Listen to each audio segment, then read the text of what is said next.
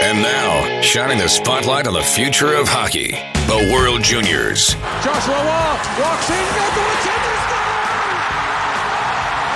Dylan Guenther, golden goal in Halifax! Major Junior. This is Logan Stankoven. I play for the Kamloops Blazers. Hey, it's Matt Potra from the Guelph Storm. This is Axel LaRue from the Halifax Moosehead. Nathai Gaucher. I play for the Quebec Ramparts. Hey guys, this is Ty Nelson from the North Bay Battalion, and this is the Pipeline Show. NCAA. This is Ryan McAllister for the Western Michigan Broncos. This is Wyatt Kaiser from Minnesota Duluth. This is Brock Faber from the University of Minnesota. The NHL Draft. This is Adam Fantilli of the University of Michigan. This is Ryan Leonard. I play for Team USA. I'm Nate Danielson of the Brandon Wheat Kings. My name is Adam Guyam. I'm playing for Chippewa Steel. Hi, I'm Grayson Souchin. I'm with the Seattle Thunderbirds. Hey, this is Jacob Fowler, goaltender for the Youngstown Phantoms. I'm Connor Bedard for the Regina Pats, and this is the Pipeline Show. And more. Bring it! This is the Pipeline Show.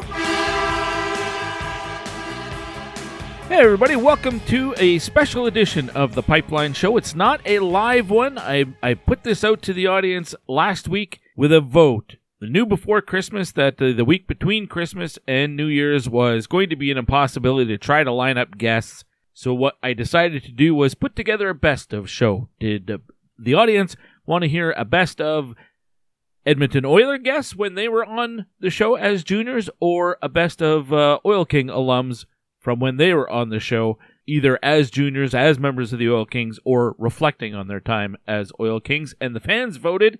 And it will be a Best of Oil Kings show today. A quick reminder that the program is brought to you by Wilhock Beef Jerky, the absolute best beef jerky you've ever had.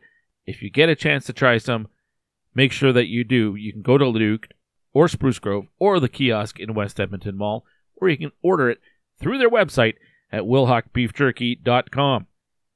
I will tell you the 5 former Oil King players who you're going to hear today. But first, let's get to some news and notes. And since we're talking Oil Kings, let's just do an Oil Kings update. Since Christmas, here's what's happened. Of course, 2 big trades the team made immediately upon returning. On the 27th, Edmonton packages Wojtek Port and Ryland Kovacevic, as well as a 6th-round pick, to the Moosejaw Warriors in exchange for a first-rounder in 2025, a second-rounder in 2025, a conditional 3rd-round pick in 2026, as well as import forward Andre Tomasec, who, I'll be honest, I don't know a whole lot about him. I know that the Warriors took him in the import draft. He played at the Hlinka Gretzky Cup, had no points there. He's played 12 or 13 games so far this year and no points. So I don't know what sort of an impact we should expect from him, but I'm sure he'll get more opportunity here than he did on the Moose Jaw's roster, which is obviously pretty deep. My initial reaction to this was, you're losing Wojtek Port and Ryland Kovacevic. As I thought about it a little bit more, you're getting a 1st and a 2nd-round pick for those 2 guys. That's pretty good return. As much as they are good players, this is also a situation where Edmonton's in last place in their conference. Not eliminated from playoff contention, but it's a pretty uphill climb for sure.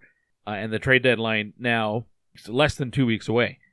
So does that signal that the Oil Kings are pulling the chute on the season? Well, maybe, except an hour later, they go out and they pick up Grayson Souchin from the Seattle Thunderbirds, as well as his little brother Lucas, who is playing right now in the USHL with the Chicago Steel, and a prospect named Trayson Ashley, who the T-Birds had drafted. He's a defenseman, and they drafted him in the 5th round of the 2023 WHL draft. Still young, he's only 15 years old, but he's 6'1" and 190 pounds, so a big defenseman.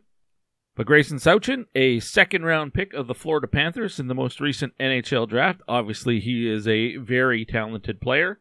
It didn't come cheap. Edmonton had to give up Nathan Pilling, who had been hurt in and out of the lineup this year, probably back in the league next year as a 20-year-old, and one of Edmonton's better scorers. So that's a valuable asset to give up, let alone a 1st-round pick in 2026, a 2nd-round pick in 2024. There's a 3rd and a 5th in 2025, then a 7th thrown in, also in 2024. A couple of conditional picks as well, a 2nd and a 3rd. I'm assuming those conditions would be based on Lucas Souchin. Right now, it looks like he's going the college route. I'm looking at his Elite Prospects profile page. Doesn't list a college destination in mind yet, but he is playing for the Chicago Steel this year instead of playing with Grayson in Seattle. But he's 16 years old. He's listed at 5'9" and 174 pounds. He's got 10 points in 28 games. 4 of those are goals. So it'd be hard to say that he's having a banner year, but he is only 16. The T-Birds did take him 6th overall in the WHL U.S. Prospect Draft in 2022. And I remember when they did it, they made a big announcement. They introduced him to the crowd. He and Grayson were both in attendance. There was definitely buzz and excitement about having the Souchin brothers on the same team. Well, maybe it'll happen at Edmonton. They do obviously have a connection. They're from Grand Prairie. We'll see. Overall, of all the names, all the players that were traded between Edmonton and Moose Jaw and Seattle, I think it's fair to say Grayson Souchin is the best of the lot. My one concern from an Edmonton perspective is that you're trading Pilling and Kovacevic. I would argue Edmonton's 2 best shooters. Souchin does put up a lot of points, but he's not a shooter. He is a playmaker. He can score, but definitely a pass-first guy. This year in Seattle, he had 21 points in 17 games. 6 of them were goals. So you're getting a more talented player, but you're giving up maybe some goal scoring. However, Ty Nash has really found his scoring ability here in Edmonton now. And I've really liked Rowan Woodward since he's joined the Oil Kings. So maybe there's a trade-off there. Wojtek Port, I think, is a loss, although I don't think he's been quite as good this year as was expected. Unfortunately, he got hurt right before the World Junior Championship, so couldn't go and play for Czechia. He was named to their roster, I believe, but then got hurt. So lots of changes here so far for the Oil Kings. Are they done? I don't know. Trade deadline is coming up. Oil Kings right now are on the road. In fact, they went to BC. They've played 3 games, started in Prince George, then went to Langley to play the Vancouver Giants, and earlier tonight they were in Victoria to play the Royals. Well, you're not expecting a whole lot when you go to Prince George, that's for sure. I mean, arguably the top team in the league. The Oil Kings beat them, and then you travel down to Vancouver area. They beat the Giants, and then a day after, they go to Victoria. They go to overtime. They don't win, but they get another point. They got 5 of a possible 6 points so far in the first 3 games of this trip. That's good. Now Edmonton will cross the border and spend New Year's in Everett, Washington. Well, they will play the Silvertips on New Year's Day before coming back into Canada. They've got Kamloops and Kelowna, and then I believe down to Calgary before returning home. And they play some U.S. division teams coming up. That's exciting. Tri-City Americans, the Spokane Chiefs coming to town. So exciting times here for the Oil Kings, who, as I speak with you right now, are no longer in dead last. That would be Kamloops. Edmonton has 1 point more than them, but they have 3 games in hand. In fact, the Oil Kings, with 33 games played, they have games in hand on every team in the Eastern Conference. Might be 1, but it could be as many as 3 games, as there are a bunch of teams who have played 36 already. So as we sit right now, Edmonton is 12 points back from a playoff spot where the Prince Albert Raiders have 36 points. But PA, Regina, Calgary, those are the 3 teams immediately in front of them, have played 36, 36, and 34 games. So Edmonton, if they keep on this roll and they get some healthy bodies back, which they have now, they're starting to turn the corner. Skylar Bruce is back in the lineup. Carter Kowalik is back in the lineup. He hasn't been available to them since basically the start of the season. Got hurt on opening night. First shift, I believe. So give the new guys a little bit of time to find the right mix with teammates, but Grayson Souchin, 2 games in, has a goal and assist. I'm looking forward to seeing how this team comes together here and plays for the second half of the season. All right, with that, let's get to this week's special edition of the show. Here's what we're going to do and the players you're going to hear from. We're going to start with Tristan Jarry, who joined us way back in Season 8. It was his draft year. Conversation we had, well, this week's show was October 30th. Of 2012. So this is over 10 years ago that we had Tristan Jarry on the Pipeline Show. It was myself and Dean Millard. You'll hear Dean leading the way here on this interview. From there, it'll be Curtis Lazar from Season 12, November 1st of 2016. Obviously after his time with the Edmonton Oil Kings. In fact, he was a member of the Ottawa Senators when we did this interview. Be myself and Taylor Medic on that one. After Lazar, it'll be Jake Neighbours, now with the St. Louis Blues and having a heck of a season. Neighbours was on the show February 14th of 2020. And was there anything else going on in the spring of 2020? That led into my conversation with Mark Pysyk on April 10th of that same year, about 2 months after the chat with Jake Neighbours. And yeah, you'll have a sense of how things changed in the spring of 2020. And then we'll end things here with Dylan Gunther, who was the most recent of all of these interviews. We'll go back to season 16, June 18th of 2021, right before the NHL draft, when Dylan Gunther was in the draft spotlight. So those are the five Oil Kings you're going to hear from. Did have a number of other options, but decided to go with those five, and we will begin with Tristan Jarry right now. Here they come into the zone. Right in front by Cheek. What a stop by Jarry! Post to post to stop the one-timer. That'll bring some life into the building. Tristan Jarry is our 2013 draft spotlight player this week. Welcome to the program, Tristan. How are you tonight? Very good. Yourself? Excellent. Congratulations on the victory the other day. And I guess let's start with kind of what your mindset is this year. Last year you had the chance to watch Laurent Brossoit stand on his head so many nights. He obviously came in as the number one guy. How do you approach this year, knowing that it's a big year for you in your draft year, but you're behind a pretty standard or familiar goaltender as far as the Edmonton Oil Kings are concerned? Well, it's about making my starts count, but the draft is in the back of my head. But then again, it's not really, because I do have to play, and the key is getting good starts and hopefully being able to keep that going. Well, you've got 5 games under your belt this year, and I think the most impressive thing is for fans that log on to WHL.ca, they see you're ranked as the number one goaltender right now in the league with a 121 goals against average. Now, you haven't been able to play a whole lot, but when you've played pretty well, and you got to be happy with that. Yeah, I am happy. Like I said, it's about making my starts count. Hopefully I get another opportunity to start, and hopefully it's more often so I can stay up there. The game against PA, and this is what really impressed me. I didn't get to see a lot of that game, but, talking to people, there's probably some goals that you probably should have stopped, and I'd imagine you'd admit that. For a guy that doesn't get to play a lot, that can really weigh on you. But the last 2 games I have seen you play, particularly the other day when you went post to post, even though the game was kind of in hand, you were able to stay in it. How are you able to take a start where maybe you didn't play as well as you expect yourself to, and then get into the next one that might be a week or 2 later and not let that one linger in your head? Well, it's basically all comes down to practice. Like, we practice this stuff, and then in practice it helps a lot for the games. Well, you mentioned the first start of the year against Lethbridge. What a game. You get the shutout in that one. Now, at the other end of the rink, Ty Rimmer was standing on his head with facing 60 shots. But the game against PA, as Dino pointed out, a 3.03 goals against average in that one, 850 save percentage. Since then, you haven't had a game that was under a 950 save percentage. What has it been? Was it, the performance in that game that's really kind of kickstarted you? And the last 3 outings for you have been great.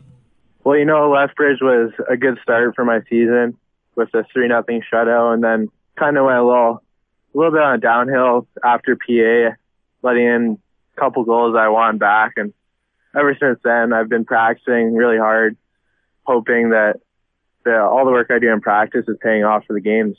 What was your introduction to the Edmonton Oil Kings, and more specifically Dustin Schwartz and his teaching techniques? It's very different. It's the OR Sports method. It's all about head trajectory and following the puck and the head positioning. In talking to Lyle Mast, who taught Dustin Schwartz that, he feels you've been really grabbed onto that. What's it been like learning almost a brand new way of positioning for yourself after probably 15 years of playing goal, I'd imagine you had? Well, everything's different. You always have to be open to new things, and that's why coming into the Edmonton Oil Kings with OR Sports, it was really eye-opening for me, and it really helped me a lot. And as you can see, I'm continuing to improve with it. You know, I've talked to a lot of people already about the depth of goaltenders available in the draft this year. And, you know, you go back to the Ivan Hlinka camp, Spencer Martin, Zach Fucali, yourself, and Eric Comrie, four really solid netminders. You had a chance to kind of compare yourself with those guys. And coincidentally, we've had all three of them on the show in the last three consecutive weeks, I believe. How do you compare yourself to them? What, in your opinion, sets you apart? What I think sets me apart is probably, like, everyone works hard and everyone's a very good goalie. It's just basically your mental game. Like, you have to stay positive and you have to be confident. And you have to know going into the game that, like, you have to have the mindset that you're going to win. Tell us a little bit about your style, you know, who you maybe gleaned from or based yourself off of over your hockey career. Well, over my hockey career, I kind of wanted to set my puck handling style after Marty Turco, but more after, like, I like to be calm in the net, more like Marty Brodeur. And I find that being calm in the net really helps me and keeps my mind in the game. I'm down at Oil King games usually around 5 o'clock. You know, I'm setting up if we're going live with Global Television down there.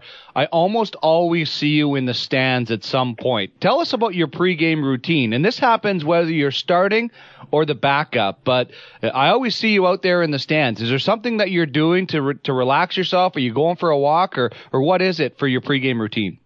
Well, you know, I do everything with the team to start. Like, we warm up together as one, and then we play soccer, but then after that, I like to go in the stands and focus on the game, like what I'm going to do, how I'm going to contribute to the team, and basically, hopefully, how I'm going to play that night. Are you going through saves in your mind? Are you going through scenarios, or are you just, you know, what specifically goes through your mind? Well, I picture saves that I may have during the game, and big saves, and weighing the game, and then the other half, I'm just sitting there, taking deep breaths, looking around, watching the crowd, trying to take my mind off the game at points, just trying to relax. Tristan, how much of your preparation for each game is focused on the opposition and guys to watch for, or tendencies of the players on the other team, or is it all about playing your game and getting yourself focused on what you have to do? Well, I try and focus more on my game, but Dustin does warn me before the game, telling me what to look for and other teams' tendencies. And I find that really helps me during the game. You're a kid from BC, which means you're billeting out here. Do you? Is there another Oil King that is rooming with you? No, I'm all by myself. I actually have two billet brothers. One is 21 and one is 18. Is that because you're a goalie and they don't want to put you with anybody else? Is Laurent Brossoit by himself too? No, Laurent Brossoit actually has two billet brothers as well. I find it's just, like, on day offs, you get to hang out with them, and it really keeps you away from hockey when you should be away from hockey. You know, it's funny. We talked to different guys before the games. You know, we talked to Jane and Risling from the Calgary Hitmen, and it's obvious he's pretty good friends with guys like Keegan Lowe and Stefan Legault. Who's a guy out there that you maybe grew up with that when you play against him, you know it's going to be a fun matchup, especially because you're a goaltender? Is there a good friend that you have in the Western Hockey League that you keep in touch with a lot and you look forward to playing against? Well, growing up, one of the kids always watched was Curtis Lazar, and luckily, he's on our team this year. But another guy is Nicholas Petan, the Portland Winterhawks. He's always very shifty, and he's great with the puck. So you obviously have some bragging rights after last year then? Yeah, a little bit, but we don't brag about it too much, seeing how it's new season. Mm-hmm. There's new things that can happen. Tell us about Curtis Lazar. He is awesome. And in practice, what's the most difficult thing and the toughest thing about stopping him? Is it his shot, or is it his deking ability? Well, I think it's his hard work. Like, he never gives up on the puck, but he does have a great shot, and once in a while, I'm sad to say, it does beat me. Well, you're not alone with a lot of WHL goaltenders, and you won't be alone in that fact. But Tristan, thanks very much for joining us. Best of luck, particularly in December when Laurent Brossoit is at Canada's World Junior Camp, and you're going to be carrying the load. Enjoy the road trip. Yeah, thank you very much. Take care. All right, there's Tristan Jarry, a very young Tristan Jarry, in conversation with myself and Dean Millard from way back in 2012. He was a highly touted player, but a rookie. And some of those other goaltenders that we mentioned, Eric Comrie, who did play some games in the NHL, Zach Fucali, who was never a guy that I really thought was going to have an NHL career for some reason. His numbers in the queue didn't excite me, and really hasn't. I mean, he's been a decent American Hockey League goaltender, but none of the goalies that year have had the amount of NHL success that Tristan Jarry has enjoyed with the Pittsburgh Penguins.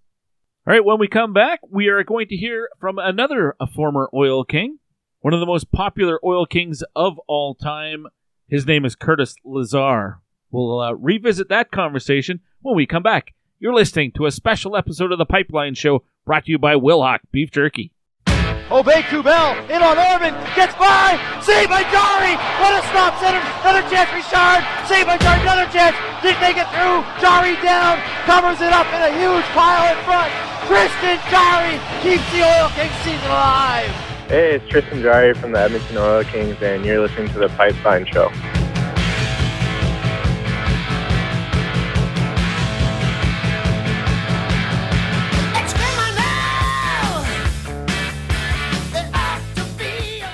Trevor is lonely. Yeah. So Trevor threw a big party and served salad. Nobody came. Mike is also lonely. Yeah, it sucks, man. So Mike threw a big party and served Wilhock Beef Jerky. Go Wilhock! Go Wilhock! Everybody came! Wilhock Beef Jerky, because you don't win friends with salad. Wilhock is the home of Alberta's best beef jerky. In Leduc, Spruce Grove, and West Edmonton Mall. You're listening to The Pipeline Show with Guy Flaming. Oh, my. Welcome back to this very special best of edition of The Pipeline Show. The program is brought to you by Wilhock Beef Jerky. Absolutely amazing beef jerky. I went to both locations in Leduc and Spruce Grove right before Christmas. The line was outside the door. That's how in demand Wilhock Beef Jerky is. People were trying to get some for the holiday break, and I completely understand why. Check them out at WilhockBeefJerky.com. We go from Tristan Jarry in the opening segment to Curtis Lazar in this segment, all the way back to Season 12, November 1st, 2016. Curtis Lazar, this would have been after his time with the Edmonton Oil Kings. In fact, this was at the beginning of year 3 of his professional career, still a member of the Ottawa Senators organization, but things went off the rails for him in training camp.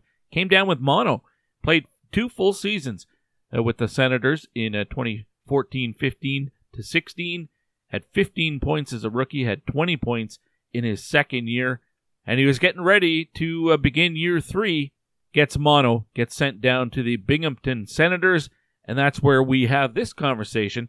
It's myself and Taylor Medic with Curtis Lazar. 2:05 in the game. 1-1 contest. Veroni off the far wall, slice down, plays in front, and they score. On the back door, it's Lazar who scores a power play tally. Obviously, the road team's a radio call of that goal, Curtis, because it doesn't sound like you made his day. I think the best part about that goal, I mean, it's people don't know it, but it was Ashton Sotner that hauled me down there that led to that power play. So a little revenge there, a lot of fun. So I'm glad I got to silence those Utica commentators. That's funny. When you're on the ice, I mean, you're not friends, right? But when you play against or meet up, cross pass with former Edmonton Oil King teammates, do you go out of your way to make sure you guys say hello? Yeah, of course. I mean, it's that friendship that you do develop over the years, and especially, you know, the good times that we've had in Edmonton, playing there against Ashton Sotner. It's my first time seeing him play since with the Oil Kings, and he looks fantastic. And another guy was Brandon Baddick in Albany. He didn't get in the lineup, but just to see those guys, it's good to keep tabs on them because, I mean, you are friends there on and off the ice.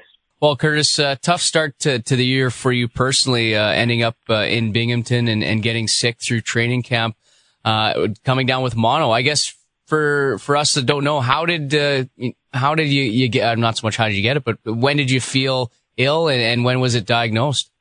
Yeah, that was a really tough part. For myself, coming to my third year, I was very motivated to contribute for the Sens with their new coaching staff coming into play. And it was about mid-August. I really, amped up my training there just to finish off the summer. And I started skating a little bit more and, just didn't feel right some days. And I thought it was a common cold, and a few days went by and you just ignore it. You power through it. I mean, as most people do. And the one night, I mean, I had to get rushed to the hospital with some pretty severe chills and a fever. And they, did a couple of tests on that, and they let me know that I had mono. So it was, it's pretty tough knowing that, I was right at that deadline where, I mean, my goal was to be ready for opening night, and I literally just made that, and it wasn't really a fair situation for myself to be put into the starting lineup right then. So this is the first taste of the American Hockey League that you've had in your pro career. This is season number 3 as a pro for you. When they talked to you about heading down to Binghamton, did they, I mean, have you been told, is it you're only going down for 2-3 weeks and then you're coming back up, or how did they put it to you? Yeah, well, I mean, Pierre Dorian and, you know, Coach Guy Boucher, they're very good with, you know, talking to me. I kind of had the idea in my mind that I'd be down here just to get a feel for my legs and, you know, ease into things to start the season. And that's exactly what happened. But I mean, I'll be honest with you guys. I mean, I haven't heard much since that. And that's kind of been the most difficult part for myself, is I don't know really where I stand or what's going on. All I know is I'm playing some pretty solid hockey. I'm embracing it, down here in Binghamton. I'm having a lot of fun. The guys have been really, you know, welcoming to me. And, you know, we have a good mix of a couple veteran guys and some young guys. So it's been a lot of fun. For you personally, what are you wanting to work on in your time down in the American League? I mean, you kind of just touched on just getting under your legs and getting a feel for being back out on the ice. Well, of course. And I think the big thing, too, with me is, you know, my offensive side. I displayed quite a bit there. And, you know, I've been sitting with the Oil Kings, my goal scoring. And, you know, it's been pretty fun so far. I mean, I only have a couple goals. I probably could have a couple more and a few assists to go along with that. But, you know, I'm playing like I did with the Oil Kings, and I'm getting that opportunity to be more of a go-to guy in situations that I really didn't get a chance to have with the Senators in my first 2 seasons. You know, there I was kind of you know, I didn't really have a role that was defined. I was a filler because I am pretty versatile up front. So just to be here and, you know, I worked a lot this summer with, you know, my goal scoring and my individual skill, but I didn't get a chance to show that at the NHL level yet. So to be out here, I mean, like, I'm playing the point on the power play. I'm, you know, killing penalties, and I'm playing a lot 5-on-5. So that's the stuff that really, you know, you have to take a day at a time and just embrace.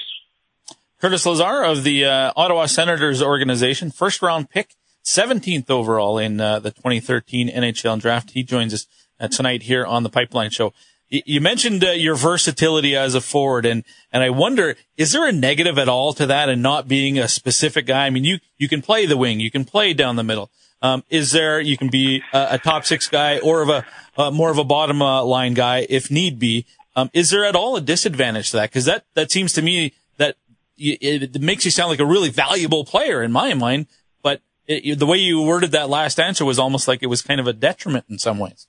Yes and no. I mean, it's what you make of it. So, you know, obviously, if you get the chance to play in a top 6 role in a different position, you're going to take it. You're going to do your best to flourish in that role. But I know for myself, I really just couldn't get anything going. Like I said, I literally felt like a filler. I mean, I'd play one game left wing, next game would be center, and the next would be right wing, or, you know, it's common occurrence that I play all 3 positions within one game. So It was more so just that survive or swim mentality it was pretty tough for myself, but, you know, I pride myself in it. I'm going to work hard every time I step in the ice, but that's something I talked to the organization about, is I did get drafted as a centerman, and that's where I'm playing now in Binghamton, and I probably will slide to the wing in Ottawa once I get back up there, but, you know, hopefully in the long term I will have one set position that I can really flourish at.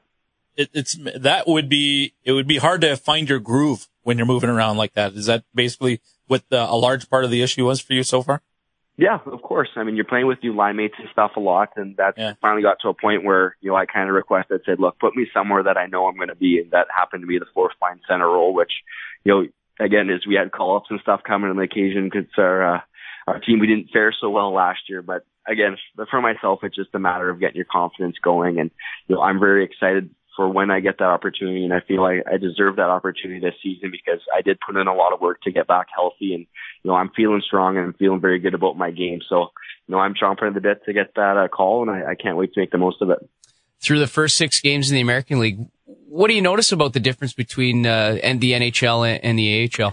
You know, it's a very strong league. The guys, you know, it's such a slim margin from the NHL level, but then there's the area too where it is a little bit more scrambly. And for myself, I guess I kind of think the game a little differently than some players, and it's that fine line between, you know, cheating your system and your structure so you can be around the puck a little bit more, or, you know, playing disciplined enough that, you know, you're in the right position. So it is a learning curve, but I know for myself, it's a matter just, I think I guess the team kind of wants me to take it upon myself to, you know, grab that puck and, you know, rush with it and shoot it a lot. So it is a feeling out process. And I mean, the big thing that the Senators told me is they don't expect me to dominate, because it's pretty tough to do that. And I don't expect that either, because there are, you know, great players in this league, and it's been a lot of fun so far. So again, it's just a matter of playing my game, which I have. And like I said, I feel like the Curtis Lazar of the Oil King days.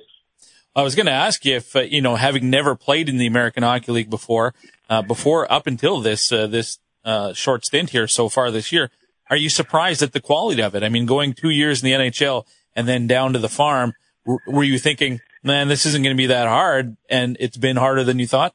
No, not at all. I mean, like I said, I didn't expect to dominate at all, but it's a pretty funny situation and a different scenario, because I don't think many guys have gone from scoring, you know, their first goal in the NHL before their first goal in the American League. And I mean, I'm still one of the youngest guys on the team at the age of 21, but I got the second most NHL experience on the roster, just behind Zach Stortini. So it's a little different, because I can play that leadership role quite a bit. But no, I mean, I go out there and play my game, and there's a lot of coaching involved, because at the American League level, when, you know, I'm expecting a play to be made or looking for someone to be open, they're not always going to be there. And that just makes me think quick on my toes, and, you know, you have to adapt. So, but I mean, any level really in pro hockey is a lot of players know how to skate, shoot, and pass, and all that. So it's just a matter of you know, working hard and getting better, developing. Well, we talked about how you're playing a few different roles up front so far in your career. Do you get a chance with Zach Stortini to learn how to drop the gloves and throw a good punch? I'll leave that to him. And that was the one thing that the guys always refer to the American Hockey League as the jungle. And we've had a couple of close calls with you know, a few scrums and whatnot, but other than that, I mean, I'm going to stick to my game. That's putting the puck in the back of the net and leave the fisticuffs to a guy like him. Well, I have to ask you, Curtis, to reflect a bit on your days with the Oil Kings. And I know it seems, you know, we talked to a lot of guys on the show, and we've known a lot of guys through the WHL who, once they get to the pro ranks, they kind of put their WHL days in the rearview mirror, and they don't look back very often. But in September, as the Oil Kings were getting ready for the start of the season, you actually tweeted out, you know, good luck to the Edmonton Oil Kings this year. And it seems to me from our vantage point here that you're always thinking about the Oil Kings from time to time. One of the years you came through with the Ottawa Senators, you took part in an Oil Kings video that they were doing and stuff. It seems to me you really enjoyed your time as an Oil King. Fair to say? Oh, of course. I mean, you know, in all honesty, it really did shape me to be the person I've become, you know, time away. And, you know, I still keep in touch with a lot of the Oil King staff, because, you know, they're such a big part of my success, and I'm never going to forget that. And, you know, when I got sent down, probably the biggest disappointments or almost motivations for myself was I wanted to get back for this Western road trip. For first chance was, you know, to be able to check out Rogers Place there in Edmonton. As I hear, it's just incredible. And the second one is, I would have been in the night before we played the Oilers on Sunday, which would have let me watch the Oil Kings play the Medicine Hat Tigers, which I was really looking forward to. And it didn't work out that way, but, you know, like I said, I'm still young. I think there's going to be plenty of chances to stop in the Oil Kings room, but man, I feel a little bit older since each year by year. I mean, there's new players, and, you know, that's good to see that number 27 out on the ice again. So, you know, I'm always bracing. I'm also, like the guys say, it's once an Oil King, always an Oil King. Senators forward Curtis Lazar, former Edmonton Oil King, joining us here tonight on the Pipeline Show. Curtis, 99 goals as a member of the Oil Kings in 199 games. Just that close to hitting those plateaus, 100 goals and 200 games. Maybe you're only one game away from hitting that mark. Only two guys scored more as Oil Kings than you did. Happen to know who those two guys would be? Who'd you guess? Well, first off, is I happened to be a healthy scratch on would have been my 200th game, and I was determined to get goal number 100. So you can blame Derek Laxtell on that one. But the other thing, I'd have to say Michael St. Croix would be up there for sure. Yeah, 128. He's number one. The other guy's got 2 goals more than you. 2 goals. But he played 338 games, so there's the tip. I want to say, yeah, TJ Foster. There you go. Now, how many other Oil Kings, former Oil King teammates have you crossed paths with since you turned pro? Well, I mean, I played against Mark Pysyk a couple times. Who else? I mean, on the ice, it's been tough. I've ran into you know, Henrik Samuelsson, Keegan Lowe, David Musil, Mitch Mraz at a couple NHLPA events, but you know, I'm still keeping great touch with Brett Pollock, going through his time that he makes now with the Calgary Flames and his transition to pro, which I'm really trying to help him out with. So, like I said, is playing against Ashton Sottner was a lot of fun. Scheduled to play Tristan Jarry here on Friday, so hopefully he'll let me get a couple goals. But no, it's crazy how small the hockey world is, and we really look at how fortunate our teams were at Edmonton with the Oil Kings and what we were able to accomplish. And you know, a winning tradition leads to more opportunity up the ranks, and guys are seizing that opportunity. And you know, I can't wait to be facing off with more guys in the NHL soon. Canada-Russia Super Series coming to Edmonton. You played in one of those games a few years ago. You've donned the red and white, of course, at the World Juniors, but specifically, what's it like suiting up with your fellow league members in Team WHL going up against Russia? What are those games like? It's fun. It's a really cool dynamic because, you know, you keep tabs on your opposition and your friends throughout the Western Hockey League over the time, and some of the guys you see quite a bit more than others, but if you get the chance to play alongside some guys that you see are on a torrid pace or whatnot, it's fun. And every time you bring international competition, you know, a feisty team like the Russians in the town is, you know, there's a lot of pride on the line. And, you know, I'll remember, I think it was an underage, and I played my first year there in Vancouver, and Vancouver, Victoria. That was my first year and playing against Nail Yakupov there on the Russian squad, and just how skilled he was. And then playing in Red Deer the next year. It's fun. You know, it's a cool dynamic, and I guess they're starting out west this year, you know, so hopefully they can start the series off with a good couple games, and then let the Ontario League and the Q take care of the rest. Well, no Oil Kings on the ice for the game this year, but Steve Hamilton and Brian Cheeseman and Rogan Dean will all be working the game here in Edmonton. Cheese and Hammy are actually on the staff in PG as well, and of course Cheese is on the bench for Hockey Canada for the World Juniors again this year. So lots of Oil King flavor. There's no excuses for the players. They know that we're well taken care of. So it's up to the players just to perform. There you go. A plug from Curtis Lazar for the bench staff for the Oil Kings. Thanks for doing this, Curtis. Best of luck in your stay on the farm, and hopefully we see you back in the NHL sooner rather than later. Awesome. Thanks for having me, guys. You bet. See ya. There it was, Curtis Lazar, then of the Ottawa Senators / Binghamton Senators, in conversation with myself. And Taylor Medic, that one went all the way back to November 1st of 2016. That was Season 12 here of the Pipeline Show. Lazar would end up playing 13 games for the Senators, had 4 points, got recalled, played 33 games, just 1 point, though, with the Senators there, and then ended the year with the Calgary Flames, where he had 3 points in 4 games, got into 1 playoff game for the Flames that year as well. The next season, a full year with the Calgary Flames, 12 points. The year after that, a full season back in the AHL with the Stockton Heat, where he had 20 goals and 41 points in 57 games. Then he moved to the Buffalo Sabres and played 2/3 of the regular season with the Sabres in the year that ended with COVID shutting everything down. Played 33 games the next season with Buffalo, then moved to Boston for a season and a bit. Began the next year with the Vancouver Canucks, but finished it with the New Jersey Devils, and that is where he is right now. He's got 10 points in 30 games with the New Jersey Devils this season, including 4 goals. Curtis Lazar, easily one of the most popular and well-liked members of the Edmonton Oil Kings, and a really well-spoken kid, too. And I shouldn't say kid, he's now 28 years old. Man, I feel old. Lazar's having a good year, but one Oil King is having an even better year at the NHL level this season. That would be Jake Neighbours of the St. Louis Blues. Let's revisit his conversation with us during his draft season. For that, we're going back to Season 15, February 14th. It was Valentine's Day. Jake Neighbours, that conversation next. You're listening to The Pipeline Show, brought to you by Wilhock Beef Jerky. Hey, it's Jake Neighbours from the Edmonton Oil Kings. Sawchuk. Here comes Neighbours driving away. Backhander. Scores! What a shot! Oh, Jake Neighbours backhander on the rush. It's 4-3 Edmonton. And you're listening to The Pipeline Show.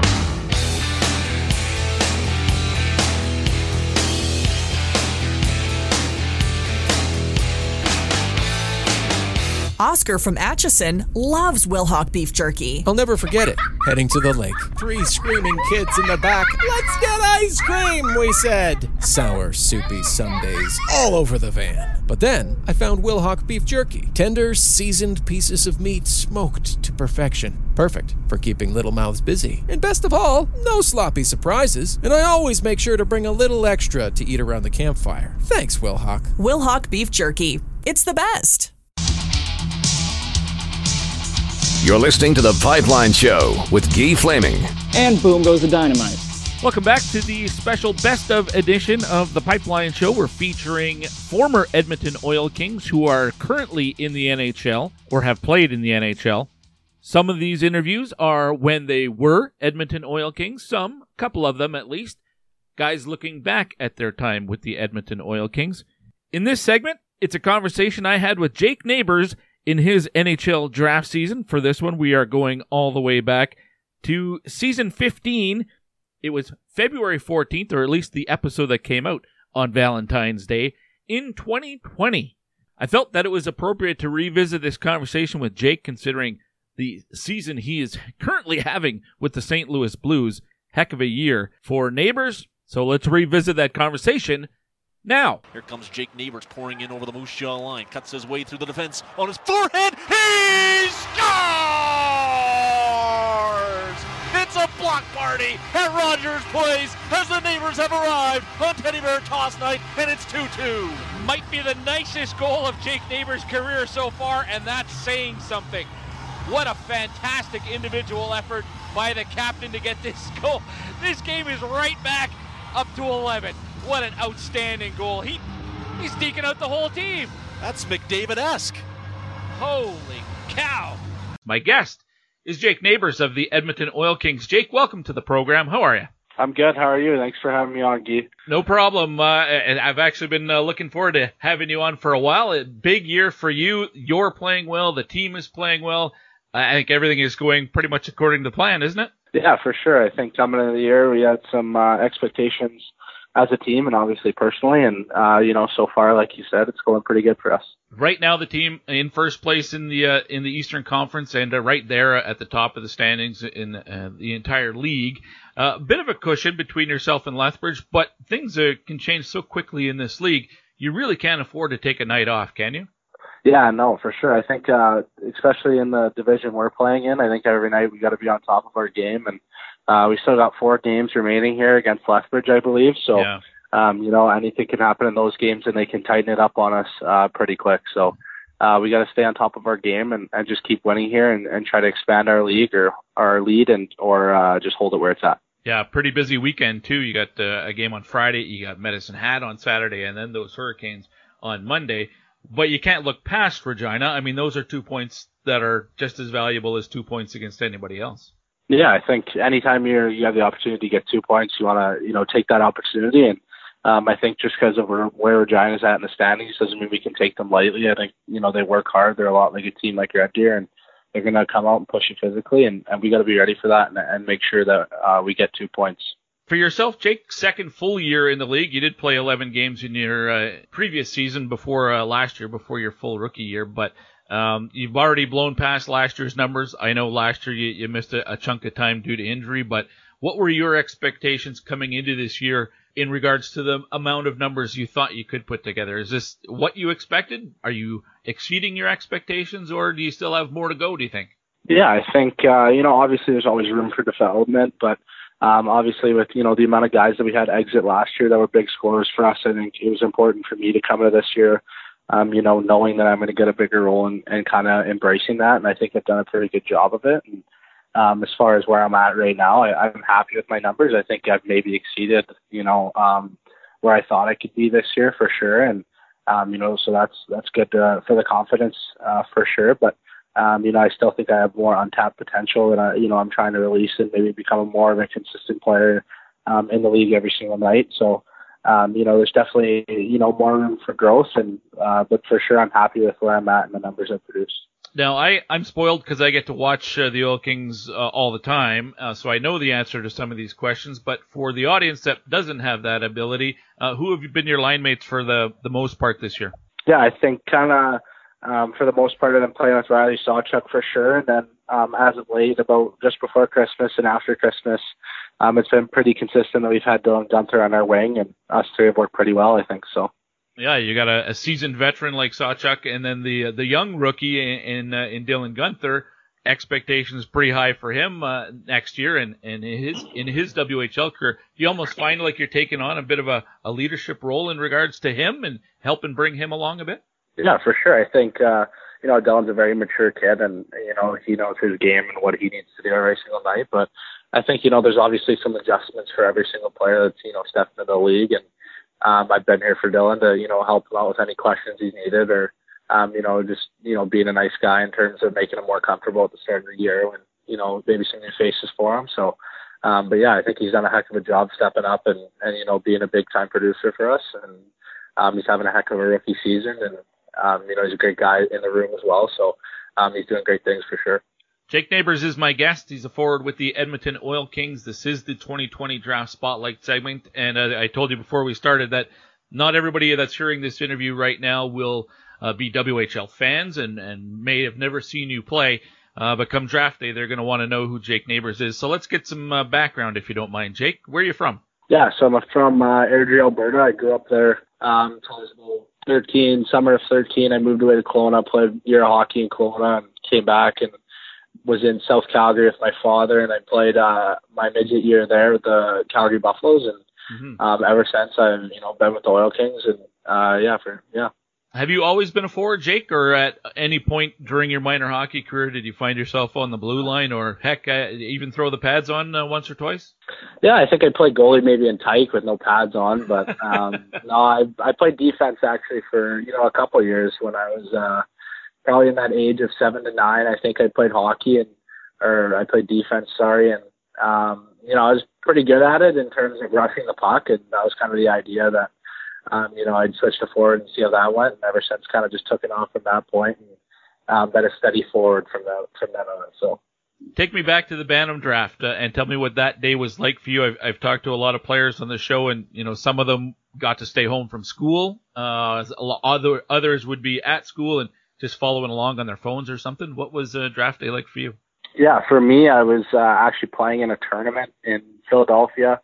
I had a bunch of, highly touted Western League hockey prospects on my team, and we actually had a game that morning, so we didn't really know where we were going to be at. The game was done when we got to about the 15th pick, if I remember correctly, and, most of us on the team have gone already, and it was a pretty cool moment. I got off the ice and saw my family and just gave them a big hug and, kind of felt accomplished. You put in a lot of hard work during that season.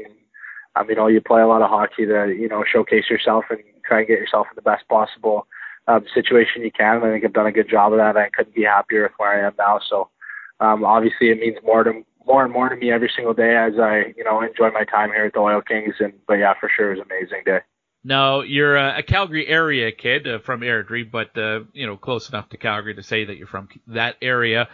Pretty healthy rivalry between Calgary and Edmonton. So what did it mean for you? What was your initial reaction when you heard it was the Oil Kings? Was part of you like, oh, man, I got to go to Edmonton? Or, I don't know, were you excited about it?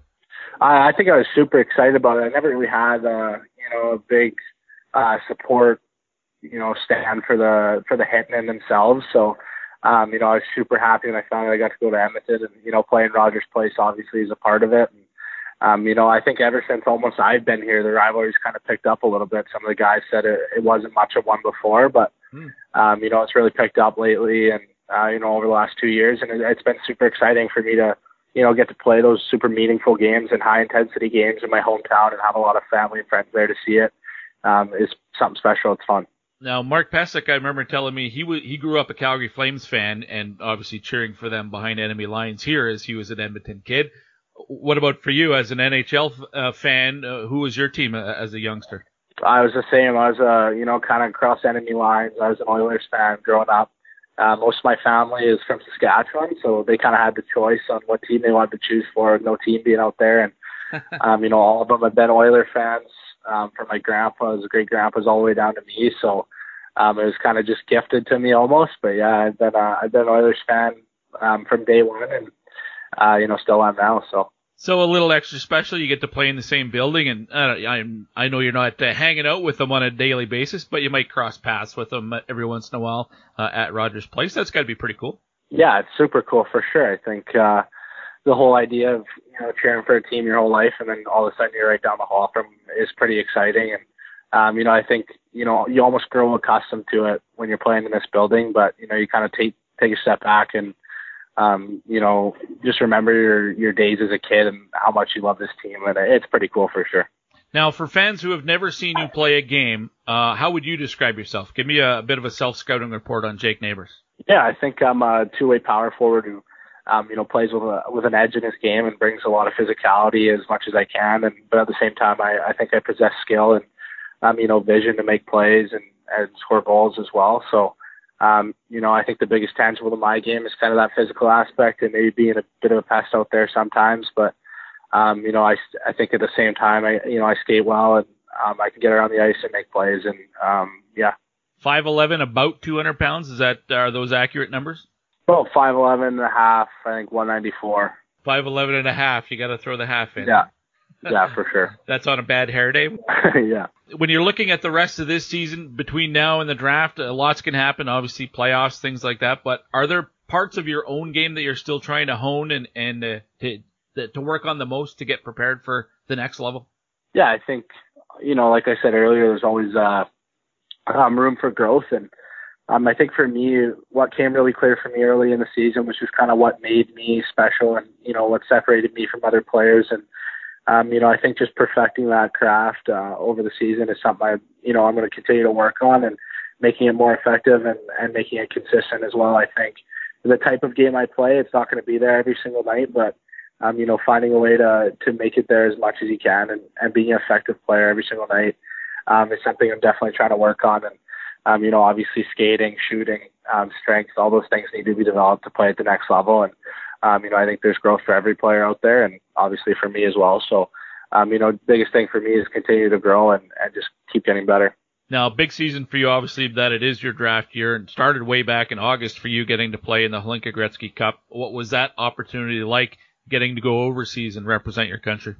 Yeah, super special for sure to get to, fly over there with 20 guys and, put on that jersey and those guys are such high-class players and, it was super good experience for me to get over there and, meet some new faces and maybe reconnect with some old ones. And, like I said earlier, just kind of throwing on that jersey is something special every single time. So, it was a super cool experience for me, for sure. No points, though, in the tournament in 5 games. And stats don't always, tell the whole story. How did you feel about the way you played there? Yeah, I think I had a different role there. I don't think necessarily points was something I was focused on there. And, yeah. We had guys like Byfield, Perfetti, Lapierre, and, Jarvis. They were going to score the goals. And I think, that's something when you play for Hockey Canada, you're going to have a different role almost every time. And, I took pride in being a leader and, playing a strong 200-foot game and being physical and blocking shots. And I had a heavy PK role. So, obviously I think I did my part well. And, obviously numbers are something that, I like to bring as well, and it would have been nice to, pot a couple goals there or something. But I think overall I had a steady tournament. I thought I wasn't bad to any sense, and obviously could have been better, but I didn't think I was horrible or anything like that. So no, the reports I got were that even though there was no production, you were one of Canada's best players in the tournament. And the fact that you can play anywhere in the top, in the forward group and take on any responsibility, being that sort of Swiss Army knife player, that's pretty valuable. Yeah, for sure. I think in that tournament I had a taste of, every single role. I got a couple shifts on the power play maybe if I was lucky, and then played on a really good line with Byfield and Jarvis there for the round robin for the most part, and that was pretty special, 2 high-end players, and we had success for sure, and then I got moved down in the lineup a little bit to try and create some more offense. Maybe we were slumping a little bit, and play with Ridley Gregg, Jean-Luc Foody, which, is a hell of a third line. So, it was a great experience for me. I jumped all around and obviously, like I said, played that PK role and being flexible is something I take pride in and I think it's very valuable as well. So just a couple more minutes with Jake Neighbours here of the Edmonton Oil Kings. The draft, I guess we're about 4 months away. Do you spend much time thinking about it? Because, you know, I talk to a lot of players, and some guys say they don't want to think about it because it could be a distraction. Other guys say, I want to see where I'm ranked. It's a bit of a motivator. What about for you, Jake? Yeah, I think for me, I'm more of a guy who's just kind of focused on what's going on here in Edmonton and what we're doing. And, you know, obviously I'm going to look at the rankings and things like that. But, you know, no matter where you are, I think you got to be hungry all the time. I think, you know, if you're high, you want to stay there. If you're low, you want to move up. And so whatever way you put it, you want to stay hungry. So for me, I'm just focusing on what's going on here. And I think, you know, maybe a bit earlier in the season when you're talking to teams and it's in your brain a little bit more. But, you know, now that we're getting down to playoffs, they kind of leave you alone maybe a little bit and let you focus on your club. And, you know, so I'm really starting to, you know, try to perfect my game here and tighten things up here around the dressing room to go into this playoff stretch here. So there's really no question if you're going to get drafted. So there's no pressure that way. Does it matter where? Like if you're a first-round pick or you're just inside the second round, is that a big difference in your mind, or is there something about being a first-round pick that's a goal you want to achieve? Yeah, I think obviously it's a goal for me to go in the first round, and you know, it's obviously pretty special to go in the first round there, and you know, be recognized like that. But I think at the same time, if I slip to the second or the third, I'm not going to be upset about it. You know, I think I've done what I can to make a name for myself and. You know, make myself a highly touted prospect, and you know, I'll just be thankful for whatever team you know, puts a draft pick on me. So I think for me, just the biggest thing is you know, going in there with an open mind and knowing anything can happen. And you know, you're going up against, you know, 200 players almost that are the best in the world. So you know, if you're going anywhere in those, you know, top two rounds is something pretty special. So. Excellent. Jake, I really appreciate your time. Enjoyed the conversation. I enjoy getting to watch you play, too. You're an easy guy to cheer for, put it that way. Certainly wish you the best of luck. Thanks for your time. Thanks, Key. Appreciate it. That was Jake Neighbours, the pride of Airdrie, Alberta. What an Oil King he was. His best full season with the Oil Kings, 70 points, 23 goals in 64 games. That was his draft year. The next season, obviously cut short because of the COVID bubble.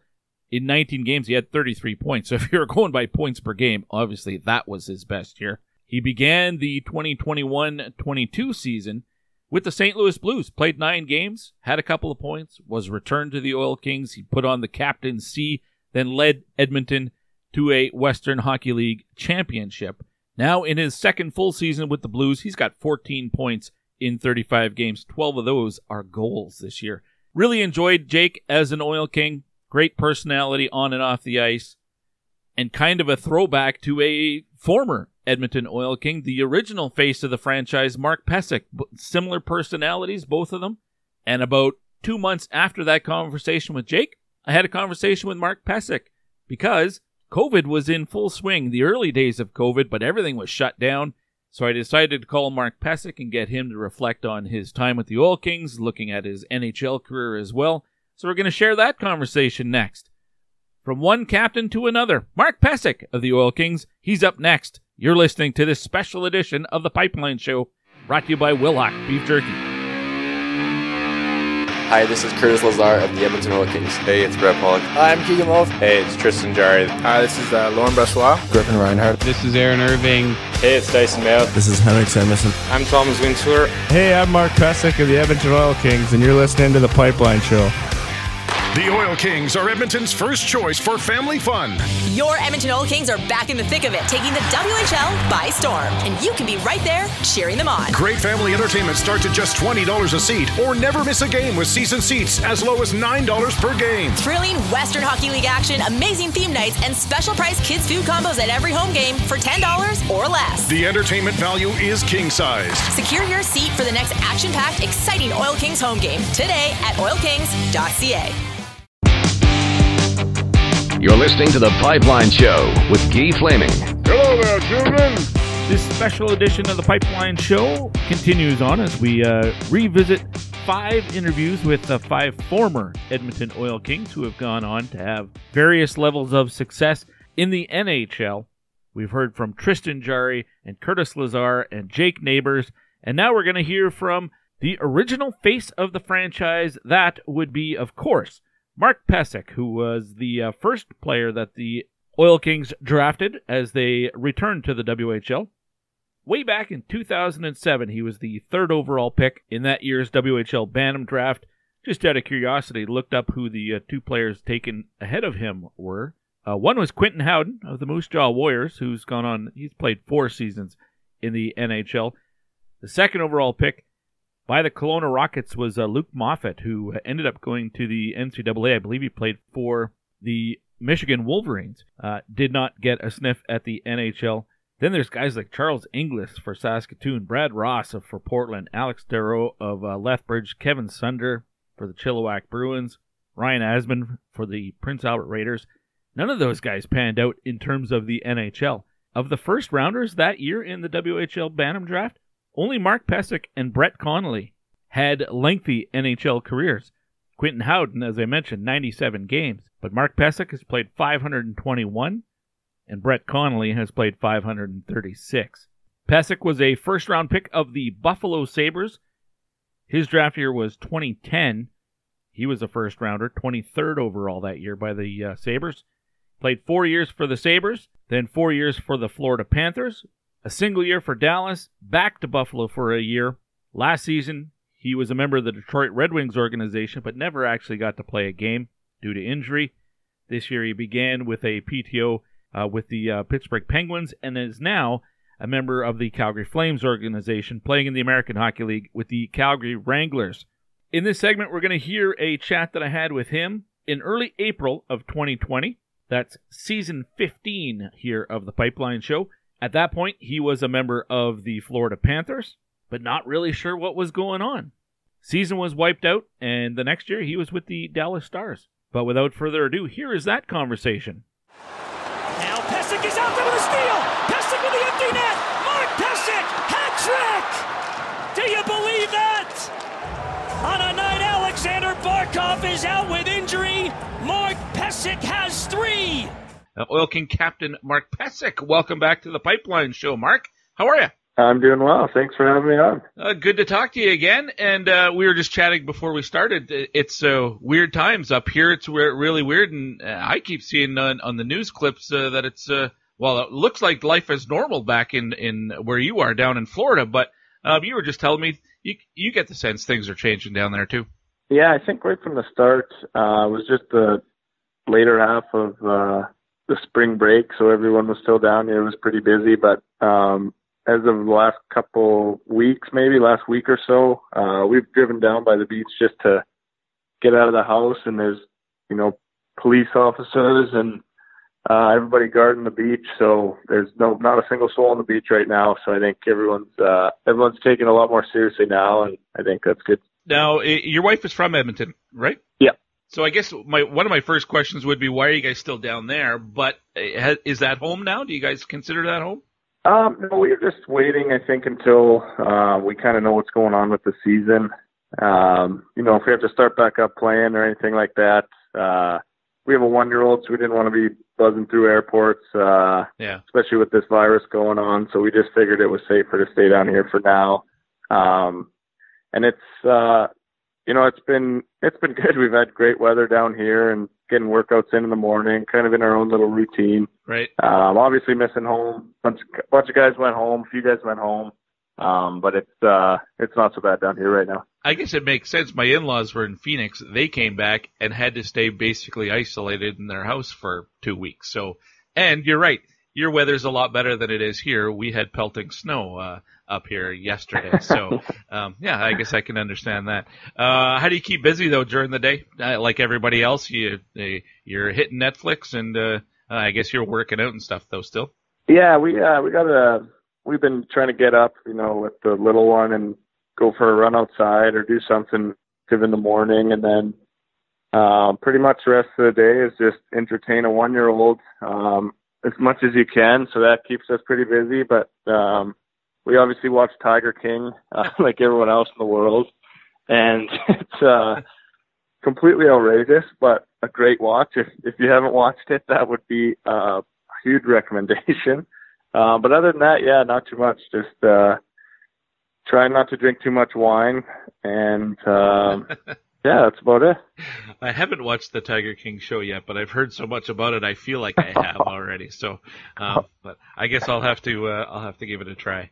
Mark Pysyk of the Florida Panthers is my guest, and this is the Pipeline Show. We're just shooting the shit with Mark for a little bit. Well, tell me about this past season. When you look back on the way it ended, maybe we'll start with the most recent. And where were you when you were told what the plan was for the season, that everything's on hold and different levels have all been canceled? I think the NHL is the only one still kind of holding out hope for putting some sort of finish on this year. But where were you when you got that news?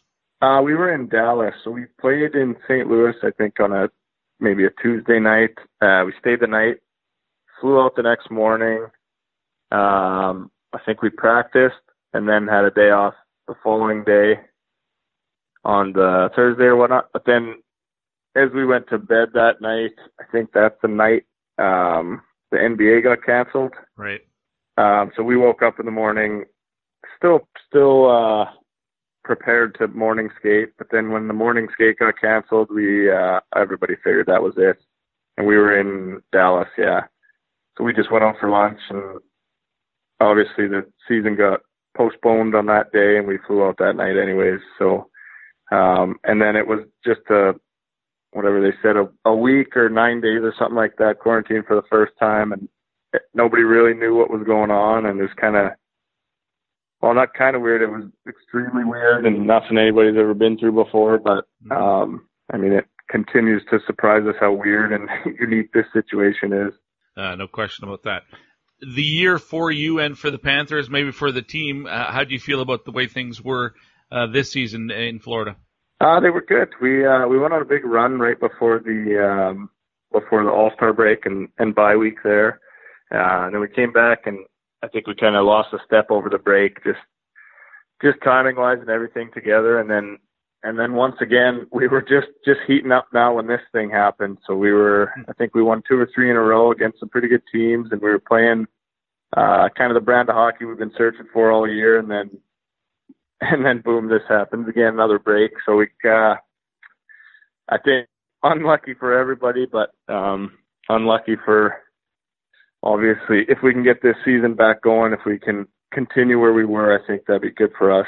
At this point, do you have any sort of insight or a gut feel even what's going to happen? Do you feel any confidence at all that there will still be hockey for the 2019-20 season? The only reason I do have the confidence is that they do keep just postponing it, and they're very hesitant to just cancel it like a lot of other leagues have done. Mm-hmm. So I think there's still that optimism around the league and the players, and I think guys are treating it not so much like a vacation, but just like a little break. Everybody I've talked to has been staying in shape, just in case. And I think that feeling of everyone that there still is a chance, I think is what's keeping everybody sane right now and kind of optimistic in this break. For you on a personal level this year, career highs in offensive numbers at the NHL level. 9 goals. I don't think you scored 9 goals in the WHL in a single season. So this is a no. Statistic. And you even had a hat trick this year. I don't know what the heck. Take me back to that night. You must have seen the highlights by now, because I'm sure when you shot the puck, you had your eyes closed. Oh, yeah. It was a wild night in Toronto, and I had the 2 goals, and I was late in the third, and Q put me out again. And I think Dadnoff fed me from behind the goal line, and I was right in front. And I didn't score, just shot it right into the goalie's glove. And that was when it just hit me. I'm like, you know what? I'll never get a hat trick, and that's fine. This is the only chance I'll ever have to get a hat trick, and I just blew it. Whatever. 2's good. And then the net was empty, and Q put me out again. And then that was, I think I just got a little half breakaway, and there was no chance I was missing that. I would have skated that right through the net. In your wildest dreams, did you ever think that you could be in that position where you could have a hat trick in the NHL? Oh no, absolutely not. No, it was so outrageous. So this season, getting a chance to play forward. I mean, it seems to have worked out well for you, but I mean, that was not in your plan at any time either, was it? No, it was a weird start to the season. I was healthy scratch for the first few games, and then somebody or a couple guys were sick. So in the morning skate, Q came up and said, "Hey, we're going to dress you tonight. We might be 7D, might have you on forward. So I was fully expecting just to sit on the bench, the whole game, which I would have completely understood at that point.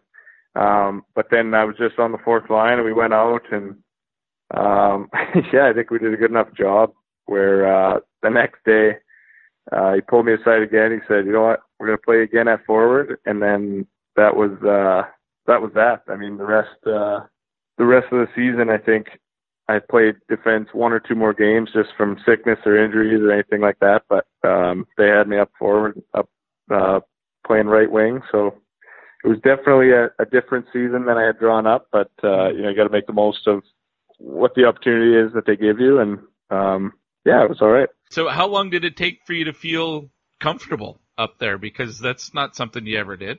Yeah, no, to be completely honest with you, I was playing with Colton Seaver and Brian Boyle for a bit, and they would say that I'm still not comfortable because every single face-off, I would go and ask that, like, oh, what are we doing on a win? What are we doing on a loss?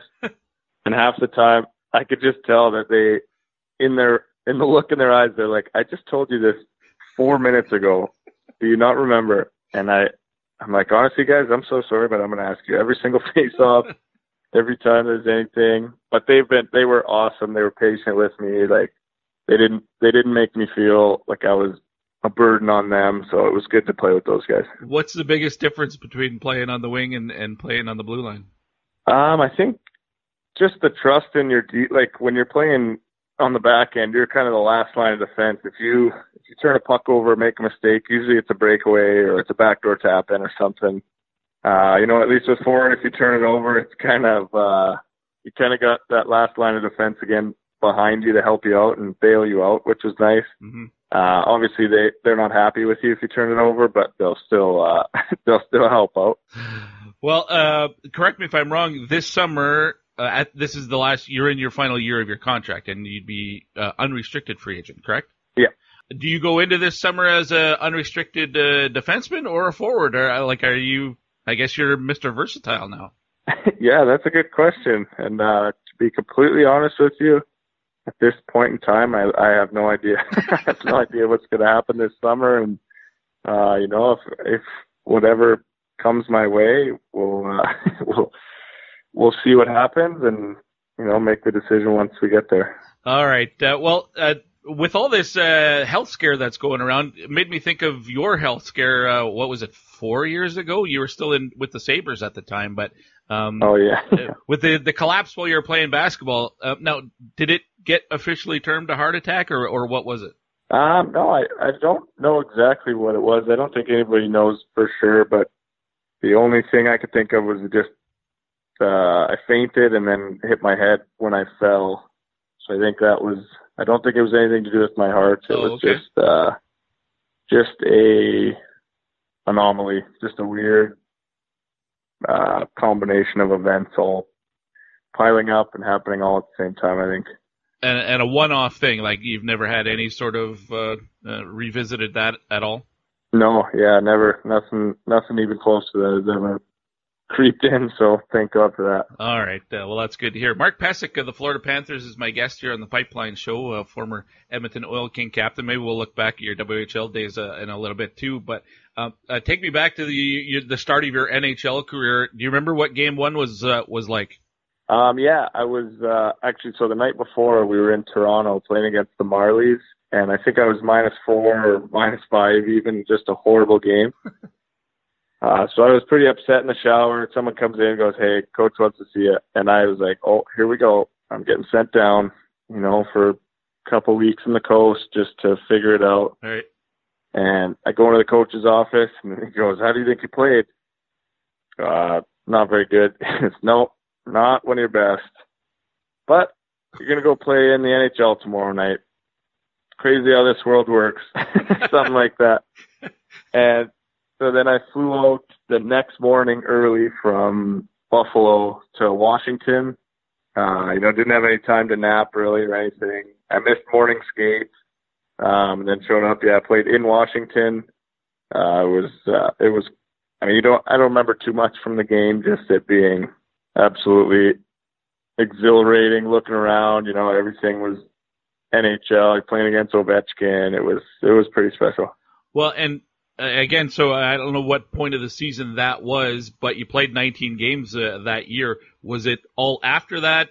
Like, did you stay with Buffalo for the rest of that season, or I don't remember what the circumstances were. Were you up and back between the farm and the big leagues? I think I was up the rest of that season. Okay. And then I started the next season up, and then around Christmas time got sent down for the last half of that one. And then the following season, I was the whole year, except for like maybe one or two call-ups. Yeah.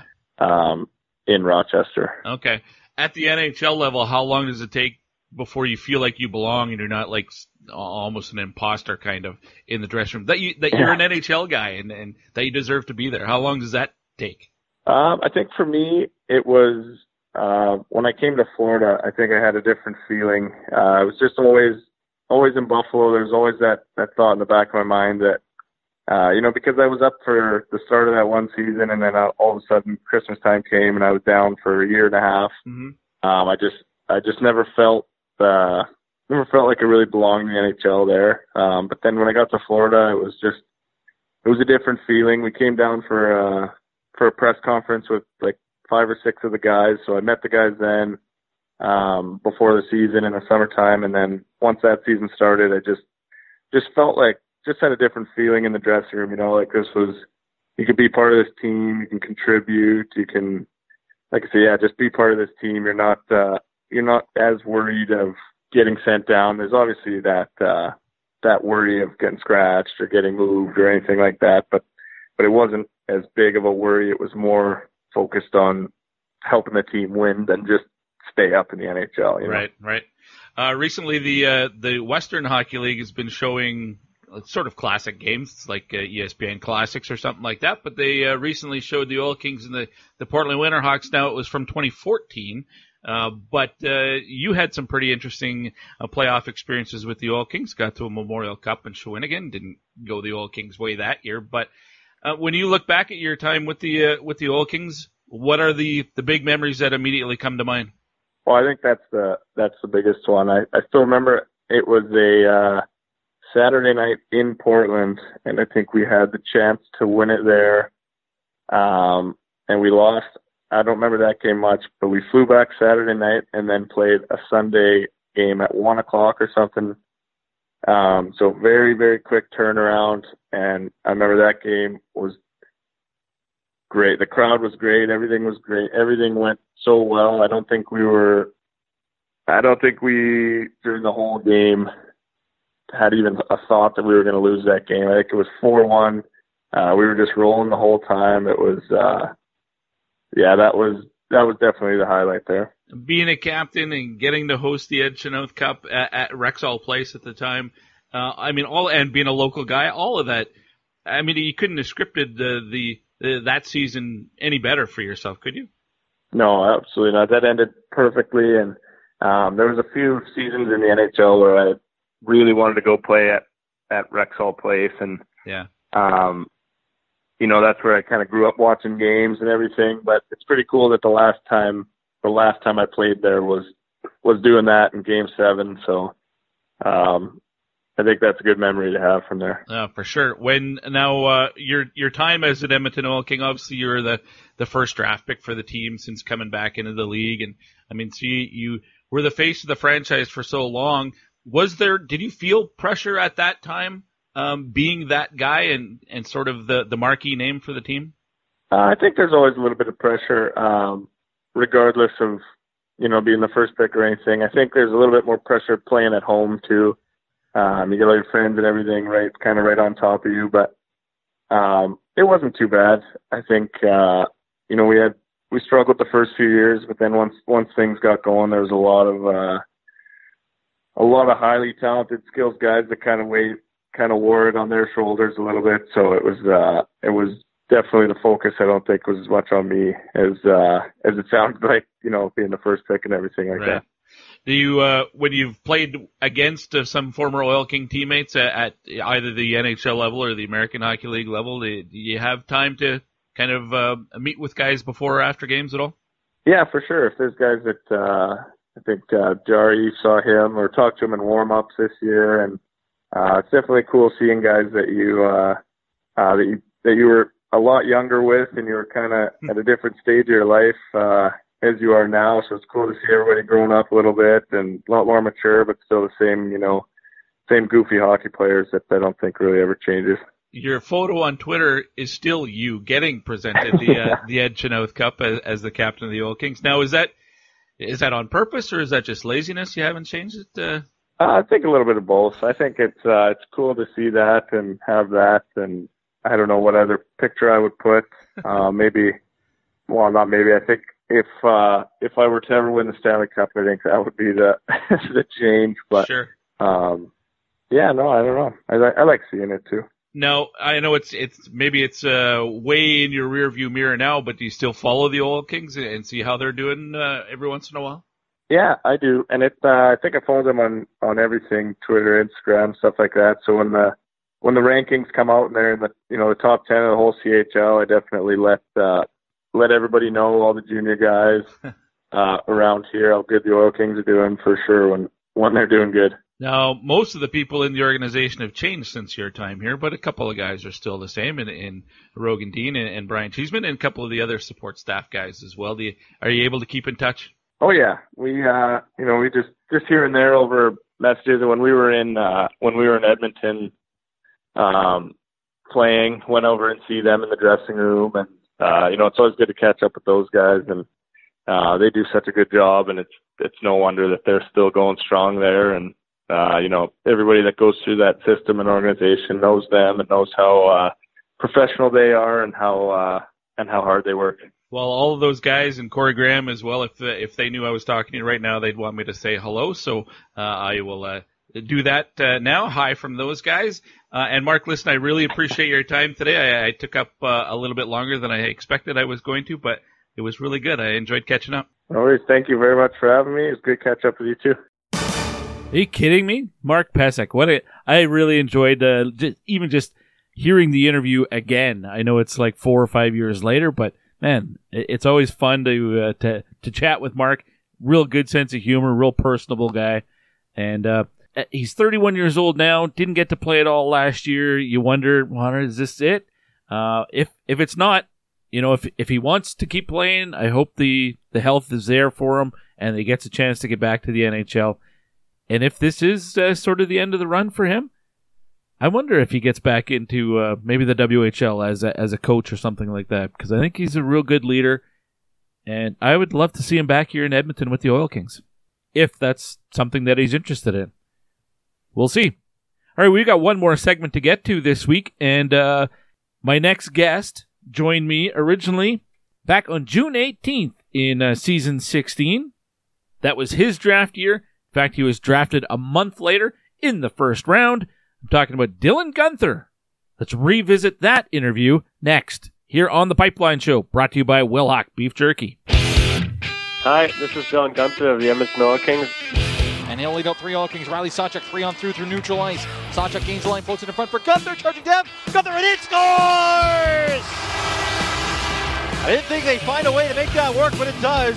Dylan Guenther tucks it home. It's 6-3 Edmonton. And you're listening to The Pipeline Show. Passion, talent, development. NCAA hockey offers all that, and its players graduate at a 93% rate. Trevor Zegras. And they score on the lacrosse move! Jake Gensel. Gensel banks it towards the goalie, scores! Cale McCarr. He scores! Stars on campus before the NHL stage. Whether you're a fan or a player, nothing compares to college hockey. My goodness gracious me! Visit collegehockeyinc.com and follow at College Hockey. You're listening to The Pipeline Show with Guy Flaming. I think I'm getting the black lung, Bob. All right, we've got one more segment to go on this week's special edition of The Pipeline Show. It's sort of a best of former Edmonton Oil Kings who have gone on now to the highest level of the sport. Quick reminder that the program is brought to you by Wilhock Beef Jerky. It's Alberta's best. You can get it anywhere in Western Canada by going to wilhockbeefjerky.com, and they'll ship it to you. Or 3 Edmonton and area locations, Leduc, Spruce Grove, West Edmonton Mall. We're going to end this week's show going back to June 18th of 2021. And that was when I was joined by Oil Kings forward Dylan Guenther, who would end up being drafted 9th overall by the Arizona Coyotes about a month after this conversation. Of course, Guenther would help lead the Oil Kings to the 2022 WHL Championship, 91 points in 59 games that season. Unfortunately for the Oil Kings and for him, injured at the Memorial Cup, actually in the final against Seattle, so was not available at all for the Oil Kings at the Memorial Cup. So you lose arguably your best player at exactly the wrong time, and unfortunately the Memorial Cup didn't go well for Edmonton. And the following season, his rights traded to the Seattle Thunderbirds well before the deadline. He actually played half the year with the Arizona Coyotes before being returned to the dub after the World Junior Championship, where he was amazing. 10 points in 7 games for Canada, including that big overtime goal. This year, I expected he'd be with the Coyotes. Unfortunately, he hasn't got into a game. He started the year off in the American Hockey League. He's a point-per-game player there, but has not been recalled at all by Arizona, which is a surprise. But let's go back and listen to that conversation with Dylan Guenther in the 2021 Draft Spotlight segment that year. Edmonton wins the draw. Jake Neighbours, pass across. One-timer scores! Like clockwork, Dylan Guenther from the left circle on the power play makes it 5-1 Edmonton. Make no mistake with that shot. Right into the wheelhouse for Dylan Guenther. He absolutely buries that one. What has the last couple of months been like for you since the WHL season ended? And as the draft gets closer, I imagine you're doing a lot of Zoom meetings and things like that. Yeah, no, it's been pretty busy. A lot of Zoom meetings, just working out and skating and just looking to keep improving and getting better heading into the next year. How weird was the last 15 months for you? As a guy going into your draft season, obviously it's a big year. You're highly touted. And then there was so much, is the WHL even going to play? And it took so long to get around to it, and it finally happened. And even then it was really short. It's got to be a really weird year. Yeah, obviously a ton of uncertainty. Even in Alberta, they shut down the rinks for a little bit prior to our season. So, yeah, it's weird when you kind of see other guys that they're playing and they're having success and you're not able to play, and that's really out of your control, and you just have to find ways to continue to improve and get better and make sure you're just as ready as you can be for when your season does start. And, I think I did a good job of that, and our team did a good job of that, and we came out flying out of the gates. Well, back in the fall, you actually got into 4 games with the Sherwood Park Crusaders, had 5 points there. And then that was shut down as well. So it wasn't until the WHL came back and the Central Division started things off at the end of February. You only played 12 games, but 24 points. Nobody had more points per game than you did in the WHL this year. I have to think you're pretty happy with those 12 games.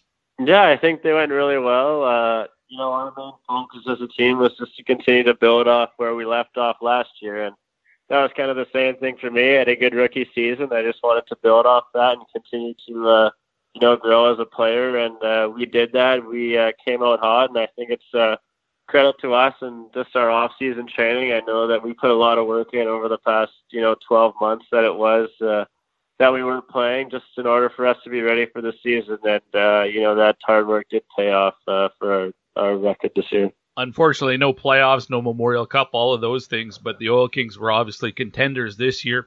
We're contenders last year, and we know what happened. Depending on what happens, this team could be contenders again next year. But that's got to be tough when your team is as good as it is and not have playoffs and the opportunity to go to a WHL playoffs and then a Memorial Cup. That's got to be frustrating. Yeah, definitely. I think when we got the news, we were kind of all heartbroken, and obviously looking forward to the season just because we were going to have the opportunity to play and get back together as a team, but also to, we wanted a chance to be able to compete in the playoffs and compete for, that trophy, and to hear that we weren't able to do that last season was disappointing and unfortunate, but I know that we're going to come back strong again next year, and we're going to try to push for the same thing. We have the same goals in mind. Now, you did get to go play for Canada down in Texas, came home with a gold medal, 7 points in the 7 games for yourself down there. The opportunity to be able to showcase or to play in a big showcase event like that in your draft year, huge, obviously. and to go down and play and perform well and come home with a gold medal. Yeah, I don't think you could have scripted it any better than that for yourself, could you?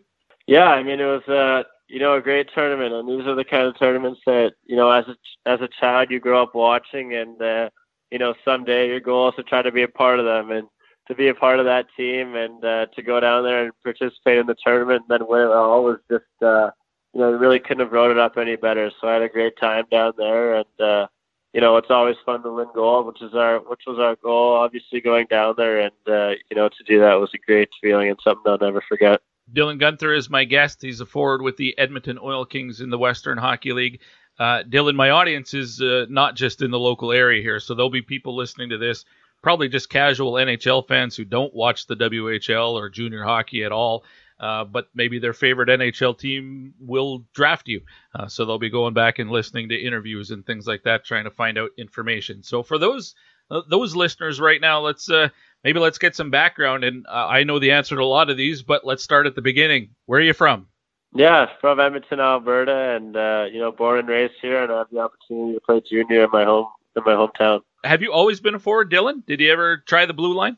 I have, yeah. I've always been forward. When you were a little kid, I know a lot of the players have said, maybe in squirts or Adam or whatever, the coach will get all the players to take their turn in net. Ever have a chance where you were in net and wearing the pads? Yeah, I do remember one time, I really wanted to be a goalie, and I thought it was such a fun position, and I ended up playing goalie against the best team when I did get the chance, and I think I let 10 goals in, and, never again I wanted to do that, so... credit to all the goalies out there who were able to, get that net battle, but that position just wasn't for me. Yeah, you can tell that right away. 10 goals against, probably not the right fit for you. The Bantam Draft your year. Now I know a lot of the guys were in Philadelphia at a tournament. I think you were one of them, correct? I was, yes. Yeah. Obviously, you didn't have to wait very long. You were the first player taken in the Bantam Draft that year, which was 2018 was that year. Now, being an Edmonton kid, the Oil Kings had the first pick. Did you have a sense, or were you hoping that it would be the Oil Kings, or were you one of those guys who wanted to have the experience of moving away and playing, I don't know, in Kelowna or something like that? Yeah, no, I didn't know. I really had no idea heading in. And, I really did want to play for the Oil Kings. And, I grew up watching the Oil Kings, and they were a really good team, all throughout my childhood. And I remember watching those games, and I wanted to be that someday, and to get the when I got drafted for them, I knew that was a huge opportunity to me to just, give back to the community that way, I guess, and just how, some other high-end players who came out of that organization did when I was younger. So to get the chance to, get drafted to my hometown team was just a dream come true. Now, you did play 8 games in your pre-rookie season, 4 points in those 8 games, so...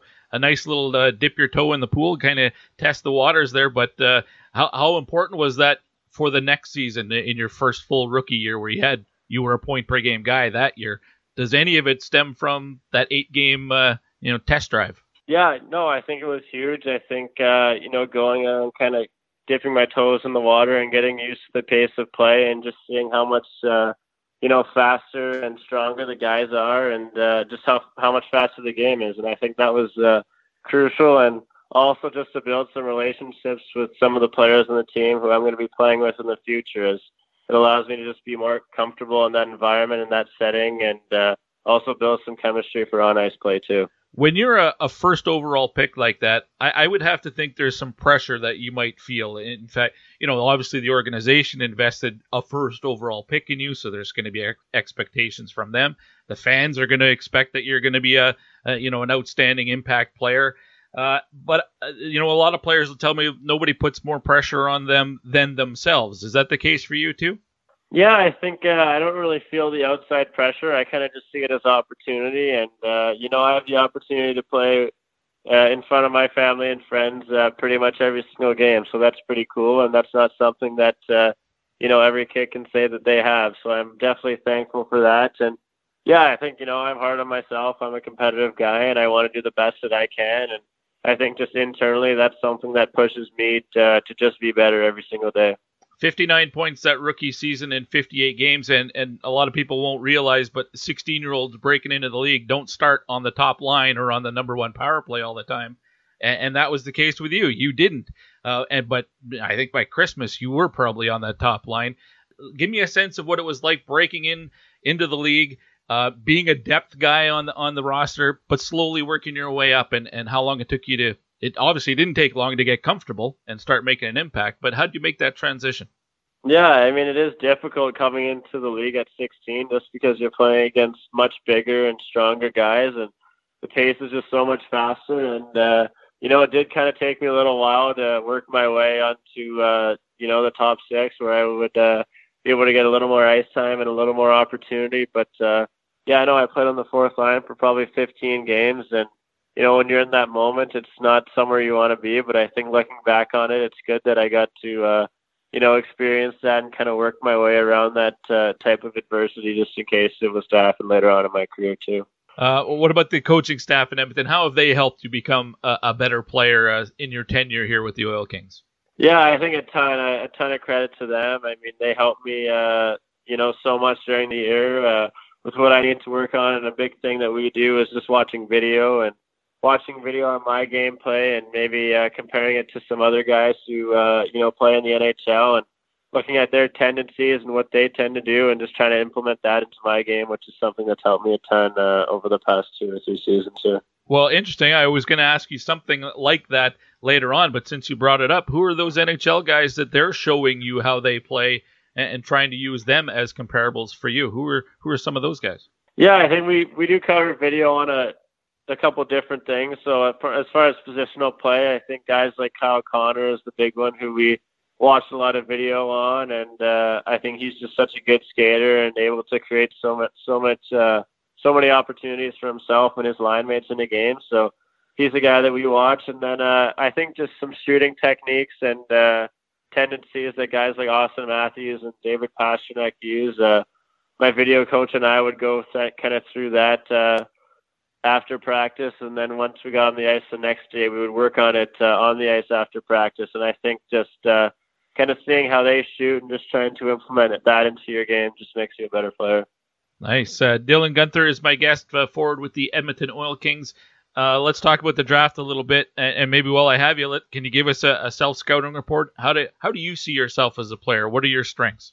Yeah, I think for me, I'm a smart hockey player who uses my speed to create chances offensively for both myself and my line mates. And, I think with my speed and hockey sense, I'm able to create time and space for myself to either get a shot off or get open and try to create a scoring chance. And I think my shooting has kind of been the strong point of my career thus far and something that I've worked on a ton throughout my childhood and I'm going to continue to work on. And I think that, my game kind of revolves around my shot and just my goal scoring ability. Well, I think everybody recognizes you're a shooter. You are definitely a goal scorer. To me, that's the hardest thing to do in hockey is to put the puck in the net. But do you think your playmaking might even be underappreciated or overlooked a little bit because everyone thinks of you first and foremost as a goal scorer?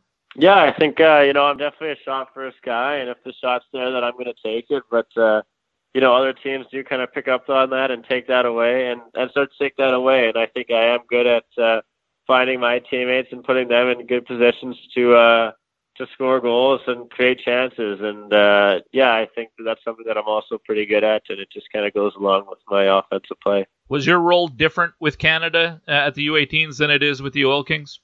A little bit, yeah. I think, for me going in that, I wanted to win gold, and I was really willing to do whatever it took to help my team win gold and for us to be successful. And, I think I kind of highlight other parts of my game that maybe don't show as much in juniors, such as just my forechecking, my tracking, and penalty kill especially.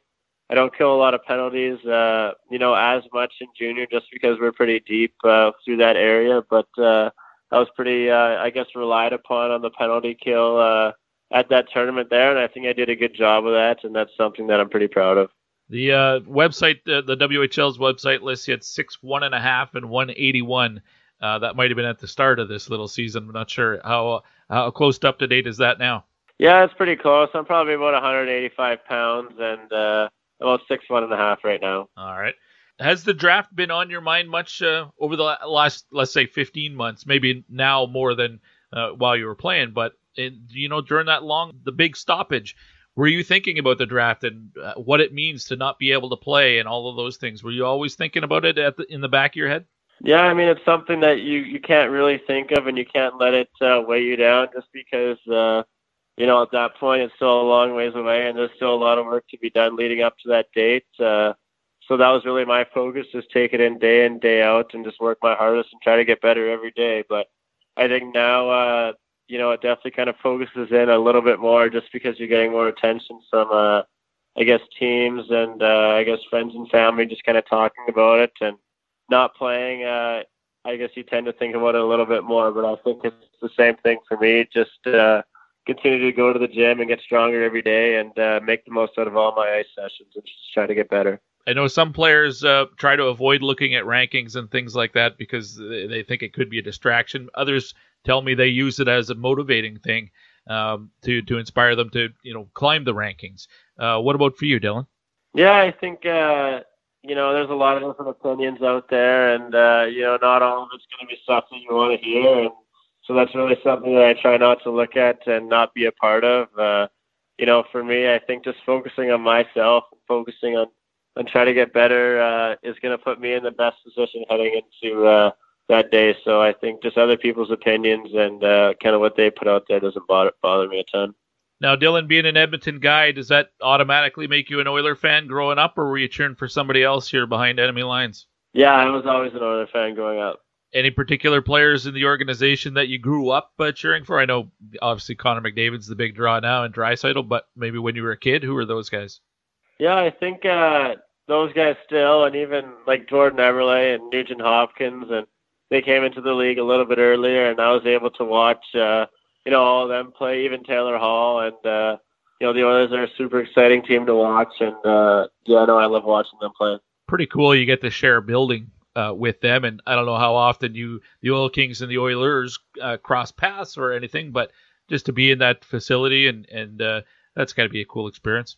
Yeah, I know, it is really cool, and sometimes you'll kind of cross paths with them, and, you're a little bit starstruck just because you go home every night and kind of watch them play on TV, and then the next day you kind of run into them in the building or watch their practice. But, I think we're super fortunate to be able to share a facility with them. And we have a lot of really nice amenities that not a lot of other teams, would be able to get. And also just watching them practice. I think it's super cool to watch them practice and how they go in, day out, and kind of what you have to do to get to the next level. What happens between now and the draft for you, Dylan?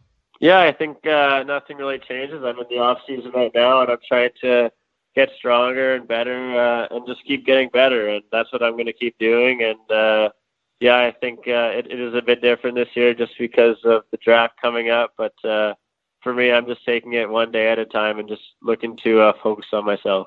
All right. Well, I appreciate you making the time. I know you're really busy. We got interrupted halfway through this because an NHL team was calling you.